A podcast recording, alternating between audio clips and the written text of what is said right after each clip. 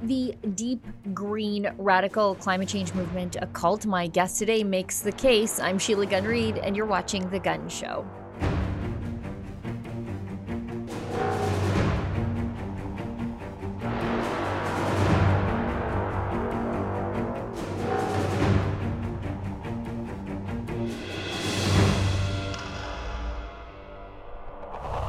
You know, there are some characteristics of a cult that I do believe are overlaid with modern environmentalism.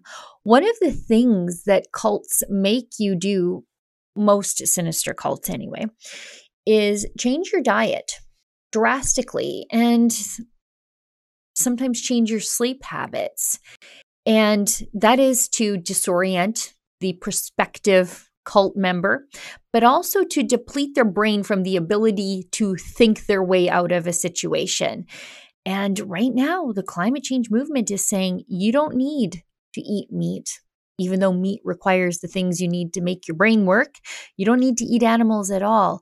You must not eat animals because you're trying to save the planet.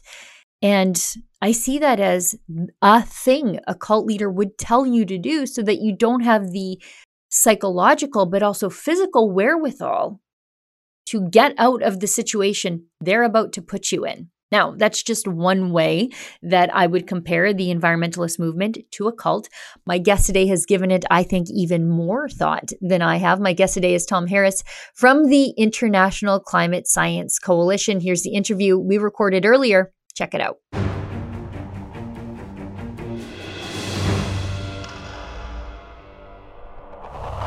So, joining me now is my friend Tom Harris from the International Climate Science Coalition. Tom, thanks so much for coming on the show. And uh, I'm very sorry I was late to, to our interview.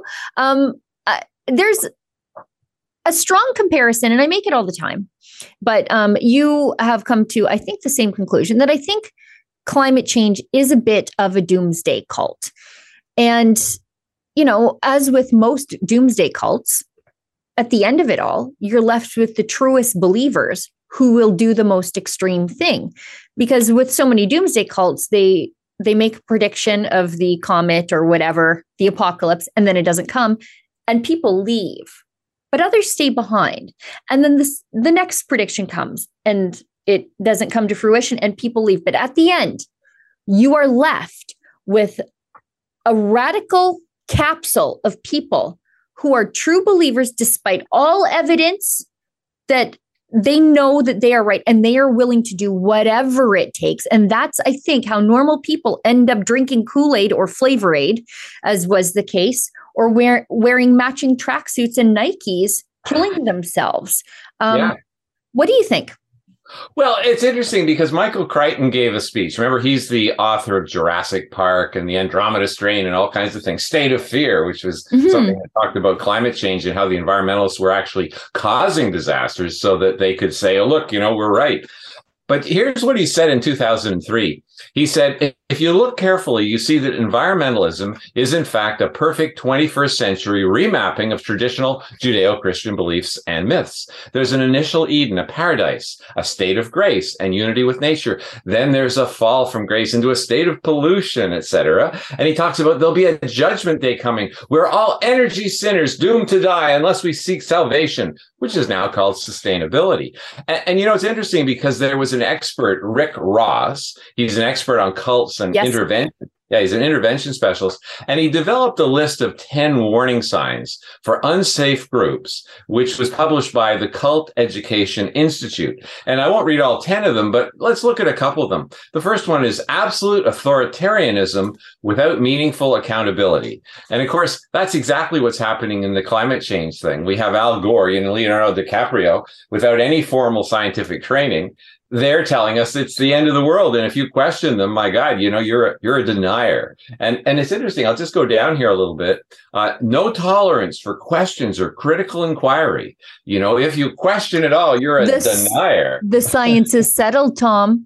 Yeah that's right. And, and you know just going through the list i'll just do one more. Number four is kind of interesting. It said unreasonable fear about the outside world such as impending catastrophe e- evil conspiracies and persecutions. Okay, it's very much like the guy walking down the street who says the end is near. You know, Thursday it's the end of the world. Thursday comes and goes. He just crosses it out and he puts Friday. And you know, it, Al Gore is doing that all the time. I mean, yeah. it is quite amazing. Did you see his um, his stuff at the Davos conference where he was really quite unhinged? Yes, I did. He was yeah. very upset, screaming and yelling, and I thought, you know what? Maybe you're mad at yourself in your big house in your private jet that got you here but it's okay because you can have your tantrum in your pile of money that you yeah. got from peddling this garbage well and, and it's amazing if you look at the other people on the stage at the time he was saying things that are truly insane I yes. mean, completely ridiculous. He was saying the oceans are boiling. boiling, like that's 212 degrees Fahrenheit. It turns out that the average temperature rise of the oceans in the last century has been 0.14 degrees Fahrenheit, which is considerably less than a degree Celsius, 0.1, less than 1.1 degrees Celsius. That's been going on per decade. Okay. So if you actually believe the UN, now that's a big if, because of course a lot of their stats are, are silly, but they're, you know, these groups are actually saying that it's a about a 1.4 degree C ray, rise since 1880. 1.4 degrees. Now, like the atmosphere, if you know, you would not even notice that in your lifetime if in fact it really is happening. And that's a big good question because some experts say that there's no warming at all. So he says boiling, but he gets away with that because he's on the side of the angels. Okay. He's on the side of the global warming catastrophists. The other thing he said, which I thought was funny, and again, the people on stage were not questioning him. No. And that that's just like a cult, exactly like a cult. He says, the equivalent of 600,000 Hiroshima bombs per day are being set off because of our greenhouse gas emissions. We're still putting 162 million tons into it every single day. And the accumulated amount is now trapping as much extra heat as would be released by 600,000 Hiroshima class atomic bombs exploding every single day on the Earth. That's what's boiling the oceans, creating these atmospheric rivers and the rain bombs and sucking the moisture out of the land and creating the droughts and melting the ice and raising the sea level and causing these waves of climate refugees predicted to reach 1 billion in this century. Look at the xenophobia and political authoritarian trends that have come from just a few million refugees. What about a billion? We would lose our capacity for self governance on this world. Now, now you have to ask yourself, first of all, how big is 600,000 Hiroshima bombs in comparison with, let's say, the sun's input? It turns out that it is 0.25% of the sun's output that hits the earth actually in the course of a day. It actually works out to, you know, 600,000 Hiroshimas today would be 9 million kilotons of TNT. That's a lot. But the sun gives us 400 times that amount of energy every single day. The other point, of course, is when people tell me about these big numbers of energy being added to the atmosphere, my answer is, well, so what? I mean, in eight and a half years, there's been no warming. So obviously, something in nature is undoing it. And of course, the answer is clouds. What's happening is that as it gets slightly warmer, you get more evaporation and you get more clouds and the clouds cool it down. And we know that's the case because there was no warming. And if it's true, and I haven't done the uh, the full calculation for greenhouse gases, but if it were true that 600,000 Hiroshimas per day, well, the answer is like, so what? There's no warming. I didn't these, notice. So, yeah. you know what? Uh, even with his gross exaggeration, if I didn't notice, I don't care. Well, frankly, exactly, exactly. And when you spread it out over the whole thing, I mean, you know, it, it really doesn't matter. And and again, it's, it's this is an indication of a cult. I mean, we could go through all ten of these things, but it's not really worth it. You know, the the group leader is always right. That's number nine yeah. among the identifiers of a cult. Al Gore is always right. In fact, it's interesting. I'll send it to you after the show. You might laugh that they actually took that statement from Al Gore about boiling oceans, 600,000 Hiroshimas per day, etc. His very excited, unhinged statement. They took it and they put it to exciting music. Okay. So it's not as if, it's not as it's if him. Yeah, it's not as if the left were hiding it, saying, "Oh my God, he's saying things that are insane." They were trumpeting it because the leader is always right. That's number nine among the cults, you know. So they were actually pushing it with music, exciting boom, boom, boom music, you know, end of the world. And and you find this all across the board. I mean, it's not just Al Gore. Al is a symptom, basically, and he's the leader, of course, of the of the cult. But you see this everywhere. You know, they're saying we have 12 years left, or there's an irrefutable change to the atmosphere, you know, and that sort of thing. I mean, it's dumb. I mean, Al Gore was saying there's going to be a billion climate refugees. I don't know if you saw that. Yeah. But but here's some interesting statistics. In 2005, the UN forecast that there was going to be, oh my goodness, there was going to be, let's see, I'll just get the exact numbers so I don't, I'm not wrong. Here we go. United Nations Environment Program claimed in 2005 that by 2010, there would be 50 million climate refugees. 50 million. Okay. In 2010, there were none. So they crossed that out and they changed 2010 to 2020. And then they made the same statement 50 million climate refugees by 2020. Well, that's come and gone. And you know what? There is not a single climate refugee anywhere in the world. And I think that the world at large understands that this is wrong because you might remember that back in, oh, 2015, I think it was, the UN did a poll called My World. And they asked people of the world what were the top things the UN should focus on. And they gave a list of 17 things. And the first one they put really first, big, you know, they wanted everyone to choose this first. They put climate change. But the people of the world did not cooperate. no. And after 9 million votes had come in, much of it from Nigeria, interesting, I don't know why, but climate change ranked dead last. Okay. There were all kinds of other things like access to clean drinking water and, you know, peace and security and uh, freedom of expression, things like that, which sometimes you wonder if you have in Canada. But yeah. it was interesting because all of the developing nations put climate change either at the end or very near the end because they, of course, needed the essentials of life. Only in countries like Denmark, where they essentially had enough fresh drinking water, enough energy, security, things like that, only in those countries did it even break the top 10. Okay. So what you'd laugh to hear what happened. The UN obviously wanted climate change to come out as number one because they keep saying it's the most ex- existential threat mm. to humanity. Well, after a little while, when it became apparent that the world people were putting it dead last, oh, they just removed the poll.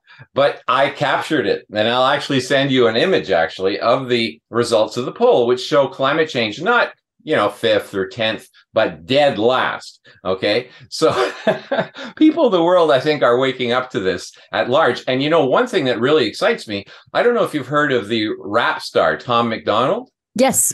Yes. Yeah. He's Tom great. MacDonald, he is quite amazing. You know, I mean, he has tattoos all over his face. So he has the image of a traditional rap star, you know, cop killing and all that. But he says things that are really, really significant. He has a video out called Brainwashed Mm-hmm. And I love it. I use it when I'm doing push-ups and exercise. it pumps me up. And it pumps me up not because he's saying these things, you know, don't defund police, defund the media who lie through their teeth, you know. And he he talks about all kinds of things that are that are really exactly what you talk about on this show, but he does it to a rap beat. Yeah. Now the beauty of this and the reason why I find it so inspiring is because he has 17 million views on that video.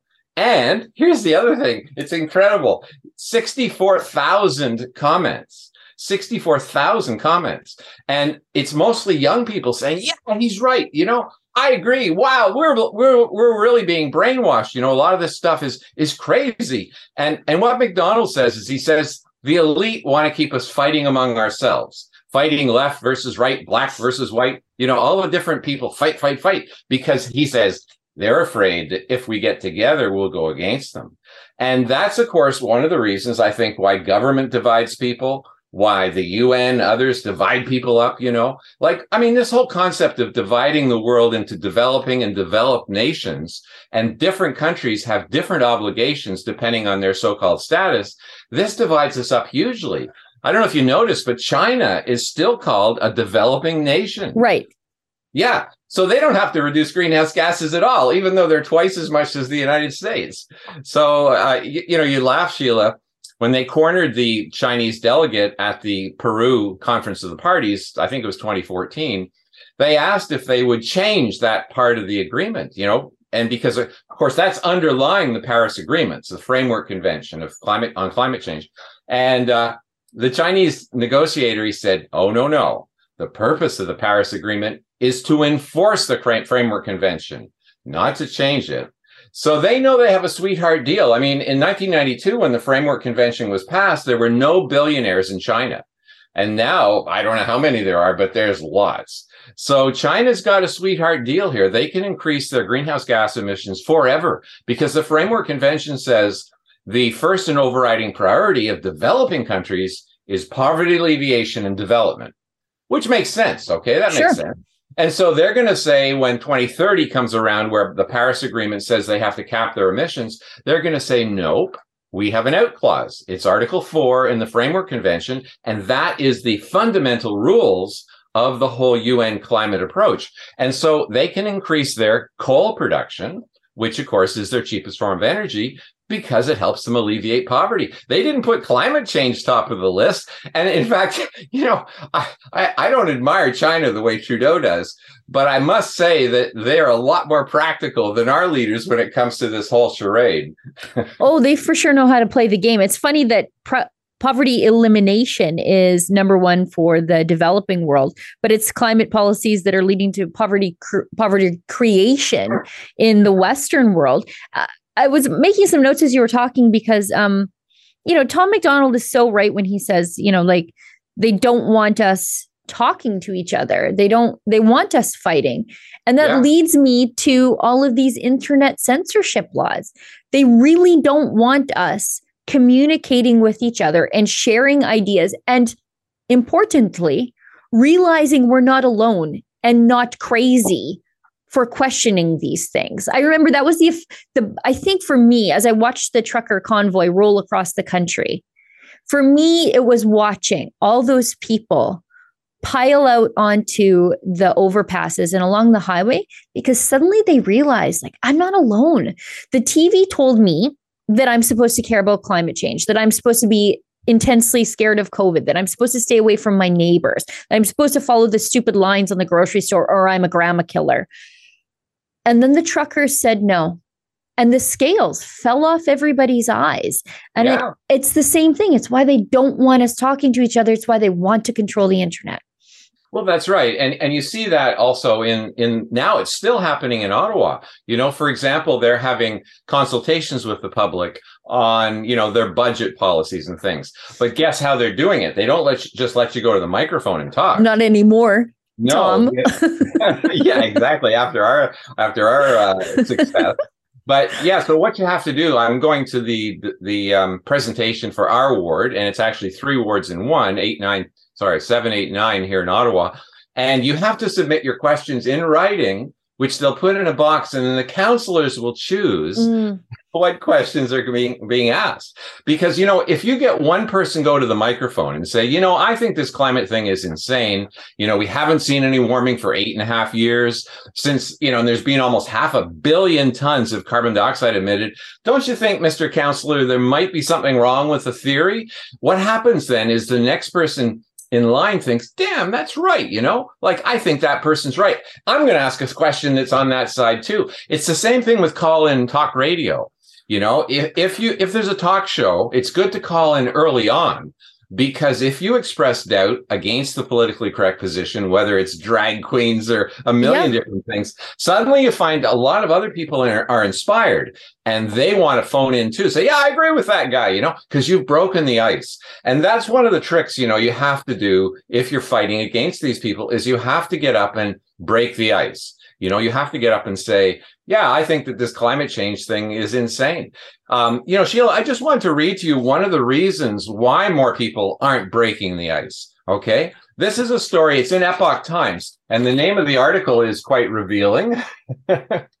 As you can see, the communism behind environmentalism. Anyway, they're talking about how many of the strategies used by the environmental extremists and climate change are right out of the communist playbook. And they talk about a Swedish meteorologist by the name of Lennart Bengtsson. And when he wanted to join the Global Warming Policy Foundation as an advisor, he had to resign only two weeks later. And here's what he said in his resignation letter to the Global Warming Policy Foundation he said, I've been put under such enormous pressure, group pressure in recent days from all over the world that it's become virtually unbearable to me. If this is going to continue, I will be unable to conduct my normal work and will even have to start to worry about my health and safety. Now, this guy's a leading scientist. He's a meteorologist from Sweden. I see no other way out there, therefore, except for resigning from Global Warming uh, Policy Foundation, who are very good, by the way. I had not expected such an enormous worldwide pressure then uh, put on me from the community that I've been close to for all my active life. Colleagues are withdrawing their support. Other colleagues are withdrawing from joint author, author authorship, etc. And he goes on and talks about it. And he says, he says, you know, I used to think that this was a peaceful community. Apparently, it's being transformed in recent years. And that, of course, is right out of the communist playbook. You you demonize your opponents, you attack them, and you scare the daylights out of them. I mean, that, that sounds exactly like a struggle session. Sounds like yeah. the poor guy came out the other end of a struggle session. Yeah, and all he did is he he wanted to join this group that is seriously looking at the data. And the data is what's really important and that's what our climate fact check is about. We're saying, okay, you think that for example, there is uh, reducing snow over Canada. And I don't know if I ever told you this, but a few years ago, Ecology Ottawa had a session at the National Aviation Museum, and they were bringing in skiers from across the country, world class Olympic skiers, talking about the end of snow in Canada.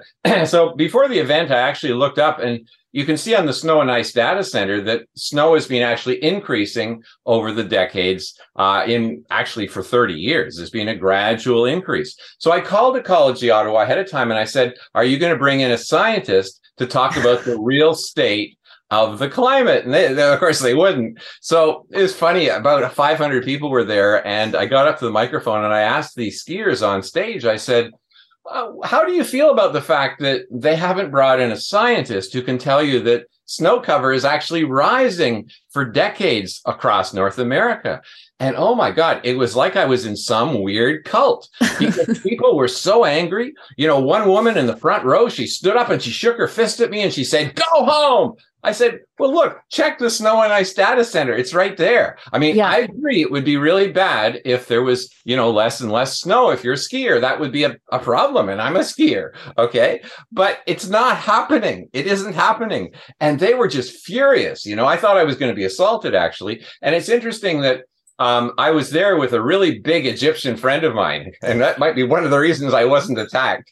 Henny, you know, a big, strong guy, and he had his little son there with him. I guess he was about twelve, and they had just come from Egypt. And his son was shocked. He said, "I came to Canada. I thought I was getting away from this dictatorial, you know, thought suppression." And he he was astounded. And so we have to be careful, you know, because our fathers and grandfathers and mothers, they all fought to keep us free. We have to use that freedom by mm-hmm. breaking the ice and asking questions that are really hard. And that's, of course, what we're doing here in Ottawa. And we're hoping to spread that across Canada.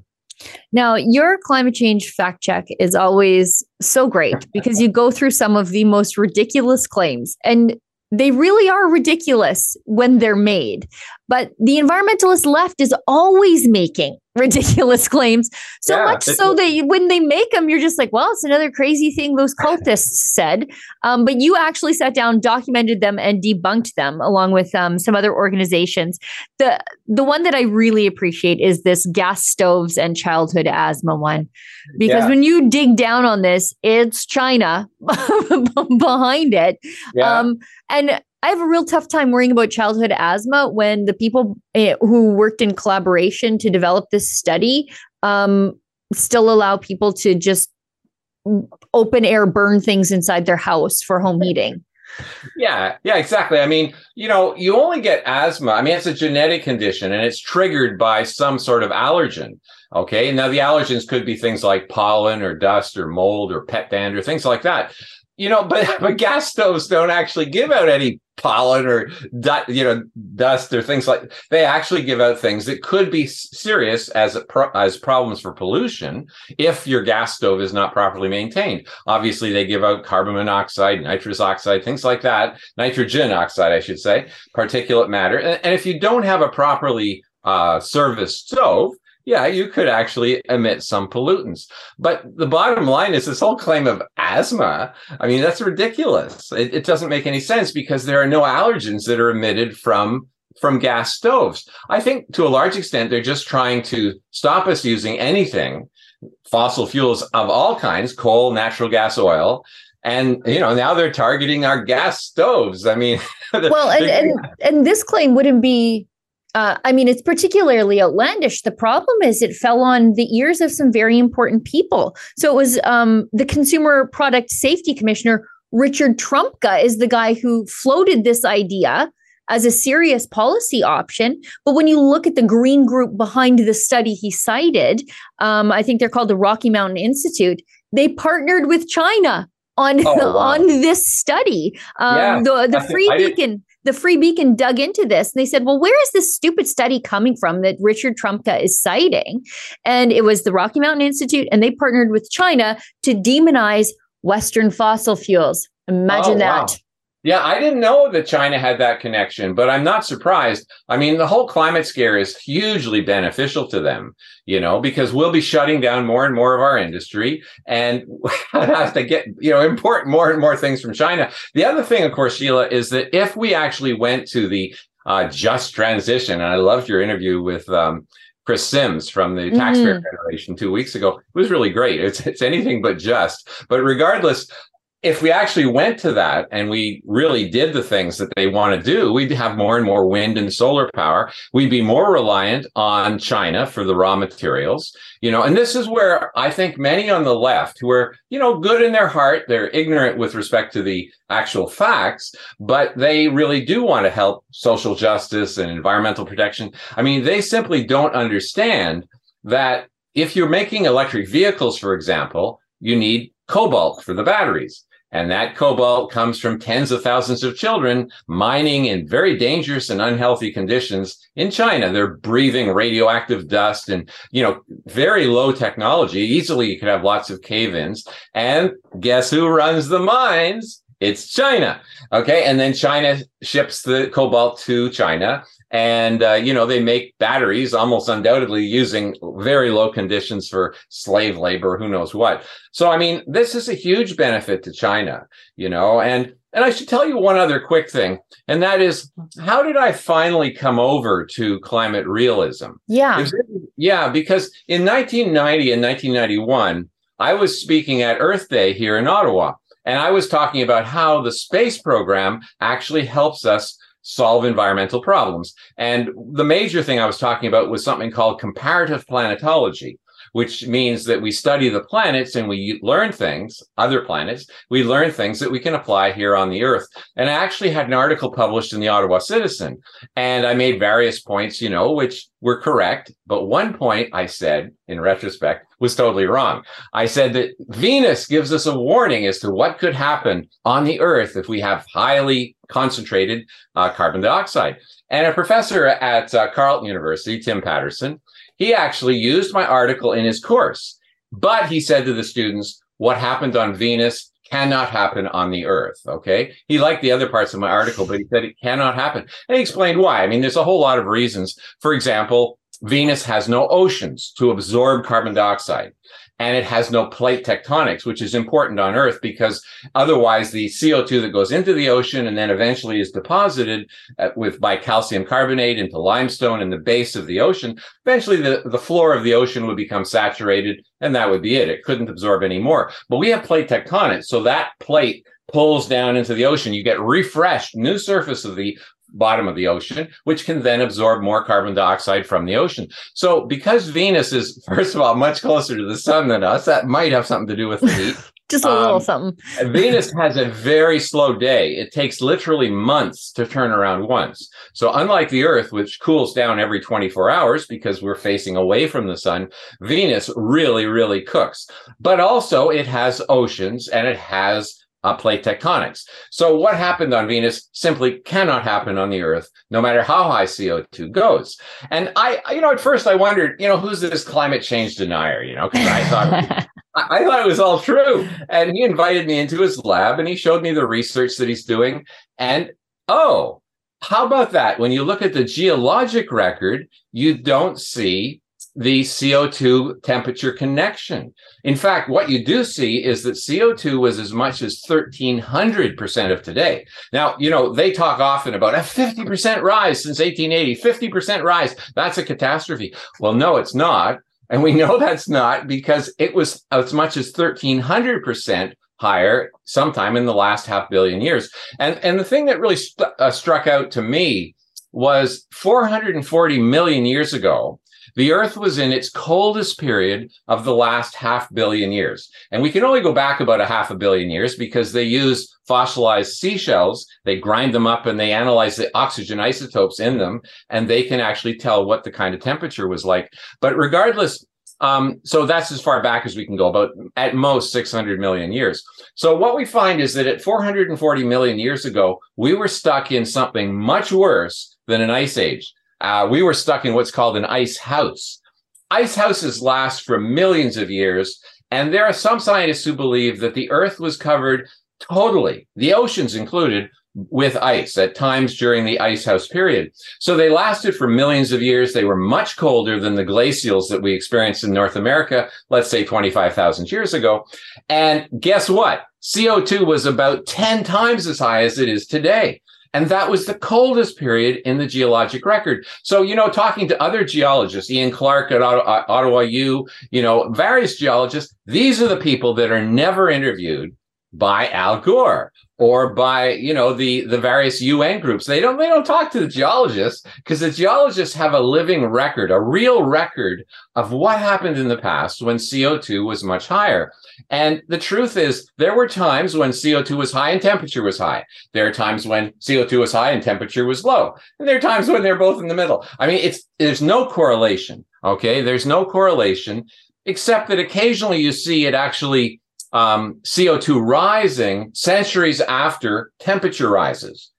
So, in other words, it's a reverse correlation to what the UN are saying. And it makes sense. If you take a, a glass of pop out of the fridge and you put it on the counter and you let it warm up, it releases its carbon dioxide because carbon dioxide you know, it can't hold as much CO2 when it warms up. And that's the same with the oceans. As the oceans warm, they actually release CO2. And you do see that at times in the record. But generally speaking, there is no correlation. And that is real world data. Once again, we're back to this whole thing. The group leader is always right. Well, no, Mr. Gore, take a look at the actual record. You can have all the computer models in the world, that show that there's a positive feedback that a little bit of warming is going to lead to a lot more and a lot more but that doesn't happen in the real world okay? In the real world geologists know that there is no connection between you know it's not driving climate change it just isn't there yeah. okay? So so when people actually say well what is the foundation of the climate scare? If you're not looking at the motivations and we can talk about that in a second but the real thing that's driving the climate scare is computerized climate models. Okay. That's the only thing because if you actually look at the data, and that's the whole point of our uh, climate fact check, look at the data. You know, for example, there has been zero records set extreme weather records set in the entire United States on a state by state basis. Now, think about that. That's pretty significant. They record all sorts of things maximum temperature, minimum temperature, most rain, most snow, highest wind, biggest hailstone, and on and on. Okay. For every state in the union. So you've got hundreds and hundreds of records that could be set every year. So statistically, since they've had the records only since 1880, you have to say, well, then you'd expect to have three or four records set every year because there's 50 states and at least five records per state. Guess what? In 2022, there were zero records set. There were none. And yet, NOAA, National Oceanic and Atmospheric Administration, they say extreme weather is driving or uh, climate change is driving extreme weather. You say, yeah, but they set no records. So I did a search to find out, okay, what happened in the 1930s? It turns out in 1936, 1936, in the middle of the Dust Bowl, there were 27 state records set. 27 in one year in comparison with zero last year. And those records still stand. So here we have what is probably the best database in the world, and the facts don't match the theory but they don't care. They still charge ahead with these ridiculous computer models that in the last 30 years have forecast triple the warming that actually occurred. Now, I don't know about you, Sheila, but if I had a stockbroker who every Right. time he made a forecast, he was out by 300%, I think I'd change stockbrokers. Yeah. But, again, like a cult, they just continue to put more faith in these people. And Yeah. bel- they just, it's like they feel like they're not believing hard enough. So if they Yeah. just believe hard enough and force the rest of us to believe along with them, um, that maybe their doomsday predictions will come to fruition. And, you know, as you pointed in your climate change fact check, it's so often for some reason they they use animals as their um I want to say their avatar of what Yeah. they're up to. Polar bears, definitely. For years, they've been saying, you know, like every time you see a sickly polar bear, that's indicative of my comfortable SUV doing bad things to the climate, um, as though polar bears don't get old and sick like every animal at the end of their life. Um, and apparently, they've found a reason to care about migratory birds, which is odd because these are the people also putting up windmills. Yeah. well, yeah, exactly. And and you know the polar bear situation is kind of interesting because in 1950 there were a- about a quarter the number of polar bears there are now. So Yeah. yeah, we're seeing a lot more polar bears. You might remember Bob Carter was our science leader for a long time, and sadly he passed away. It's amazing, Sheila, how many of these characters are passing away now. I mean, Dr. Ball, as we talked about last time, he passed away sadly about oh three or four months ago, and Dr. Jay Lehr, he passed away on the 11th of January. Terrible. You know, so, and, and the sad thing is, we don't see the young scientists standing up and taking their place. And I think it's partly because when I went through college and, and university, the climate scare, you know, it didn't exist. I mean, they were actually worried about global cooling. You might remember Leonard Nimoy talking about the end of the world from global Mhm. so we weren't all indoctrinated with this, but the people coming through university now are almost universally indoctrinated into the climate scare. So whether they actually believe it or they're just too frightened to actually say it, you know, a friend of mine is a professor um, at Calgary University, and I won't say what field she's in because it would kind of narrow her down, but she signed an open letter to Stephen Harper when he was prime minister and I asked her, I said, Do you have any knowledge or expertise in the causes of climate change? And she said, um, No.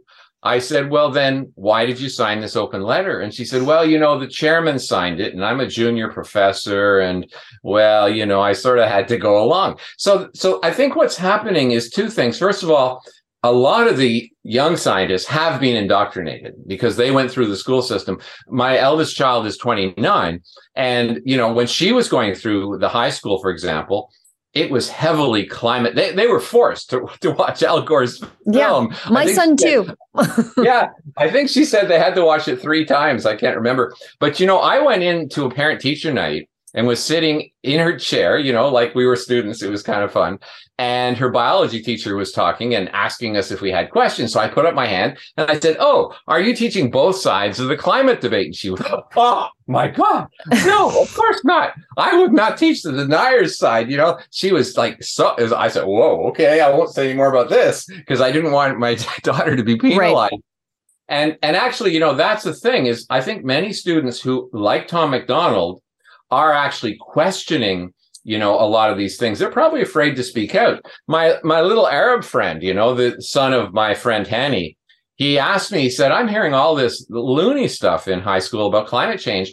What should I do? Should I tell the teacher I disagree? Oh, oh, no, don't do that because, you know, you want to pass your grades. So I think a lot of what's happened is that the students have come through and they either believe it, even though they're scientists, you know, they maybe haven't dug into the data, or in fact, they um, are too afraid to bring it up. You know, even really smart people like Ian Clark at Ottawa University, he says point blank that he used to support the climate scare until he dug into the data. And then he came to realize, oh, this doesn't make any sense. And so, you know, I really encourage people, you know, look at icsc-climate.com, which is the homepage of our ICSC primarily US focus group. And we have the climate fact check right there. And people can look at it. And if you disagree with what we've said, you know, send us an email and we'll share with you all the data, et cetera, because the data just does not support the climate scare. You know, it's funny. We were interviewing Peter Ridd who had all his troubles at James Cook University because he was, of course, disagreeing with political correctness on his specialty, and that was the coral reef. And he told us actually uh, in our interview just a few weeks ago, he said, You realize we're now measuring more coral on the Great Barrier Reef than we ever have, ever. so, and, and, you find that all over the place. You know, sea level, it's not accelerating, it's been rising gradually since the end of the last glacial. There have been times when sea level rise was a problem. If you go back 8,000 years ago, sea level was rising 10 times faster than today. Today it's seven to nine inches per century, that kind of thing. Well, when it's rising 10 times that, it could be a serious problem. But today it's just not happening. It isn't happening. So the whole point of this is that it's a cult. the data does not support what they're saying, but it doesn't matter. yeah. And, and, and it's funny because you can see who is willing to talk about the science. There's the science is settled side, and then there's the as Michelle Stirling from Friends of Science always puts it, the open civil debate side. Like, look, we yeah. just want to talk about it. We just want to show you why we think the way we do so that you understand us mm-hmm. um, and where we're coming from. And the other side doesn't even want to get there. I mean, for Michelle, she's like, I'm not trying to convince anybody. I just want to talk to them but they, yeah. they don't even want to talk to well, me. and I think a lot of grassroots conservatives agree with Michelle because, you know, we had a booth at the Strong and Free Networking Conference last year. And, you know, we had a big poster saying there's no climate crisis, check the data, you know, that kind of thing. And, you know, we had hundreds of grassroots conservatives, people yeah. who had science degrees, people who didn't, coming up to us and saying, yeah, you're really right. And we wish our leaders would say this. Just down the hall, they had a special session about a conservative approach to stopping climate change. And of course, I was sat, sitting in the front row and I was going to say, what the heck are you guys talking about? well, of course, they were going to have a question period. They may have seen me in the front row because, of course, they Probably. skipped the question period. So, so I buttonholed the uh, chairman of the whole session and I said to him, do you think that we're having dangerous human caused climate change? And he said, no. So I said, well, then why do you have a session on a conservative solution to a problem you don't think exists? And here's what he said. He said, well, we fought that war and we lost.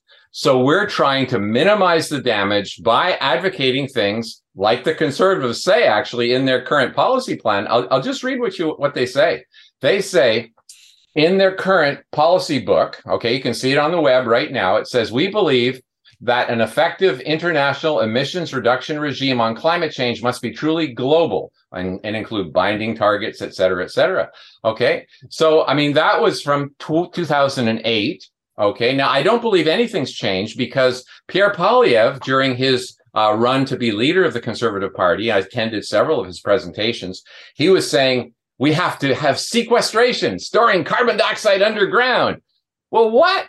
if it's not a threat, what are you doing? You know, it's just going to yeah. increase electricity costs. Essentially, carbon sequestration means no coal because coal becomes too expensive then.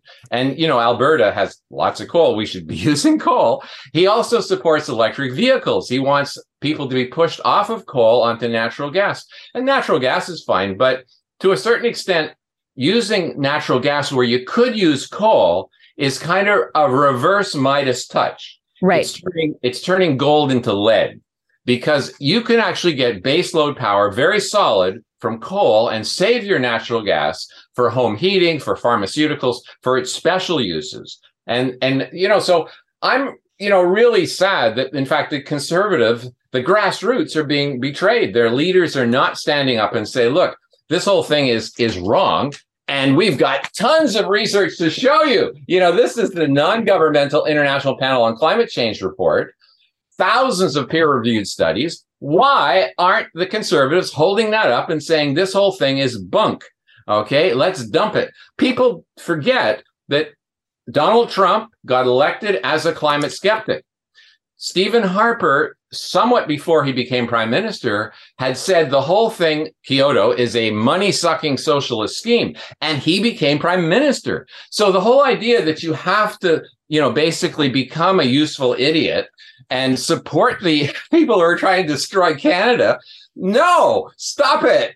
well, and where has all their mitigating the damage gotten us? Uh, no pipelines, no coal, and a carbon tax that makes life in Canada so expensive that we're in an inflationary crisis. So all of their capitulating and trying to mitigate the damage in the last 10 years, what has any of it done? What has any yeah. of it done? Yeah, and, and, you know, you did a, that interview with Chris Sims was wonderful because you showed the real cost of what happens when you capitulate to the climate scare. It'll ruin Canada, literally. And you know, it's it's about darn time that the conservatives started to use the available tools. I mean, that's a tank; it's being parked in their driveway. Use it. uh, Tom, I could clearly talk to you all day, but uh, um, I want to make this uh, easy for the viewer to watch and listen to. Uh, Tom, how do people find your work and support the important work that you're doing? Because you are one of uh, literally a palmful, not even a handful, a palmful of independent groups trying to provide some counterbalance to pr- the prevailing climate scare nonsense of the day.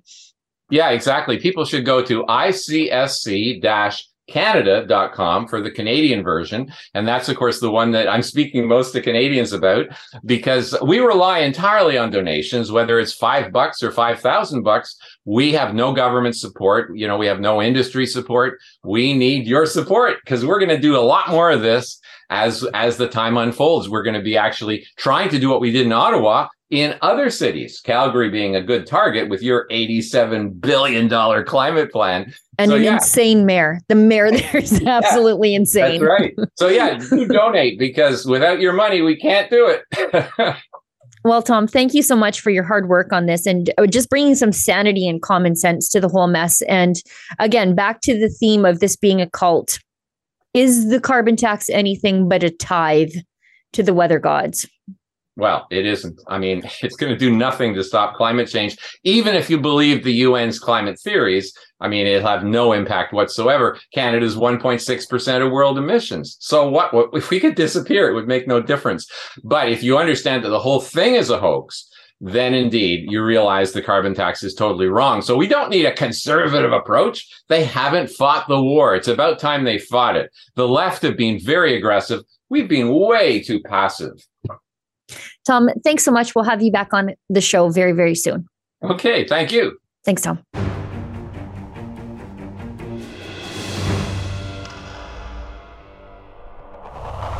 Well, friends, this is the portion of the show where we go looking for your viewer feedback. I say it every week. I probably sound like a broken record, but I actually care about what you think about the work that we're doing here at Rebel News and the stories that we cover and the people that we interview.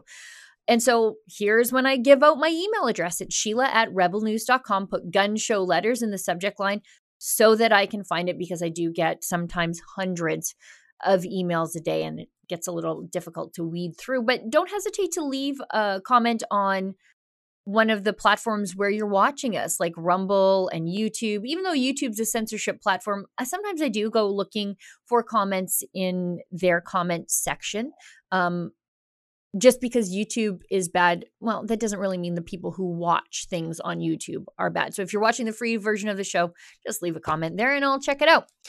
Well, tonight's letter comes to me by a very uh, staunch supporter of us here at Rebel News and a supporter of my work at uh, Rebel News, in particular, a regular viewer of the gun show, and I appreciate him so much. It's Bruce from Radway, Alberta, and his cat, Delta, who Bruce always signs off his emails to me um, with a special greeting from his cat.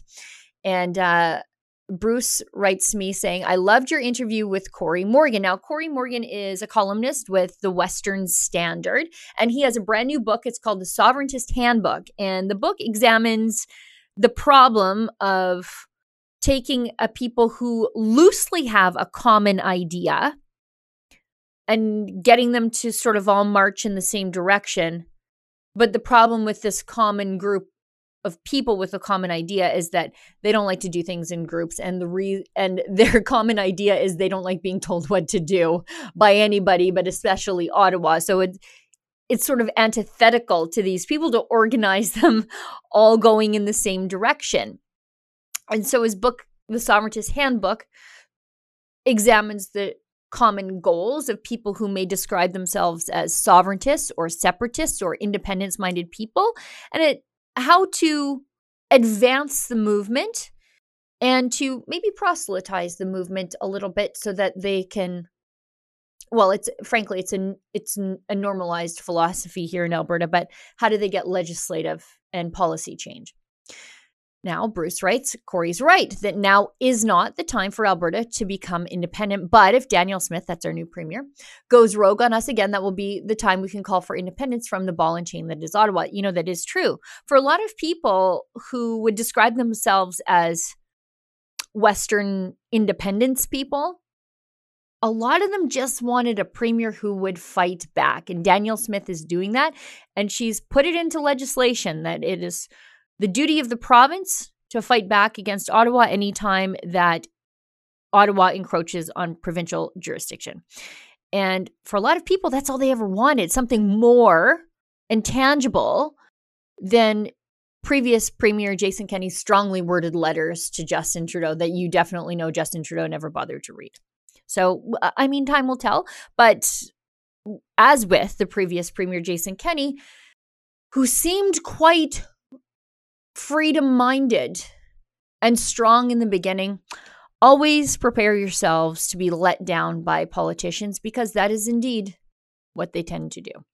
Bruce also writes also with the Thorhild County land use bylaw, it was defeated and is going back for a rewrite. No progress on keeping the post office yet. So, if you are an Albertan, and I know eh, people outside of Alberta watch the show, and I thank you for that, but Thorhild County is a county just to the north of me, very, very rural, very sparsely populated. Just a couple of what I would uh, legally call hamlets, but I they're really not even municipalities. They have a post office, right?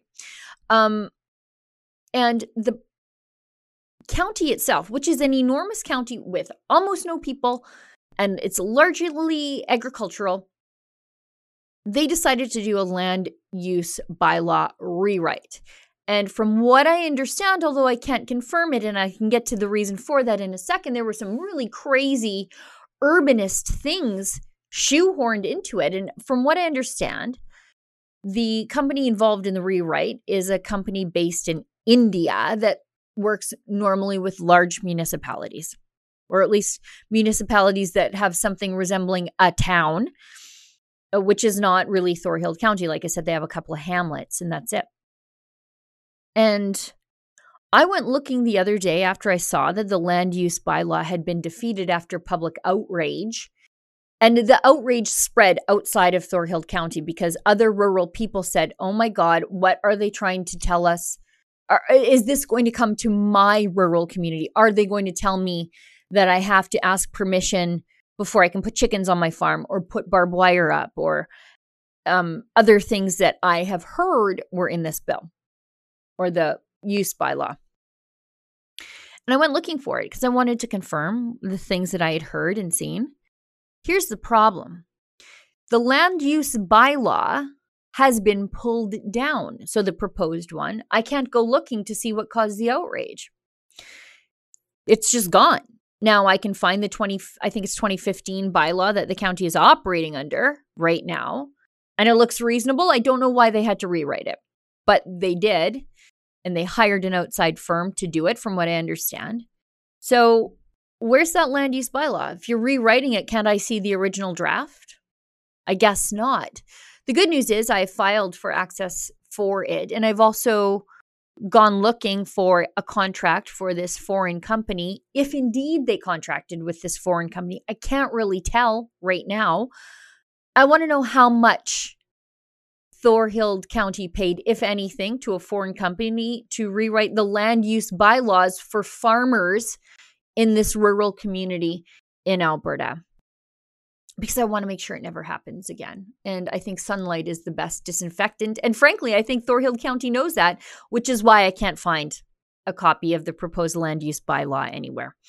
Anyway, I will stay on the case. Um, although it may seem like I'm not working on it, I am quietly but furiously working on it in the background. Um, thanks for the letter, Bruce, and thank you, Delta. Well, everybody, that's the show for tonight. Thank you so much for tuning in. Thank you, Jesse, by the way, my producer who works really hard behind the scenes to put my show together. Um, I don't thank him enough. Well, I'll see you back here in the same time, in the same place next week. And remember, as always, don't let the government tell you that you've had too much to think.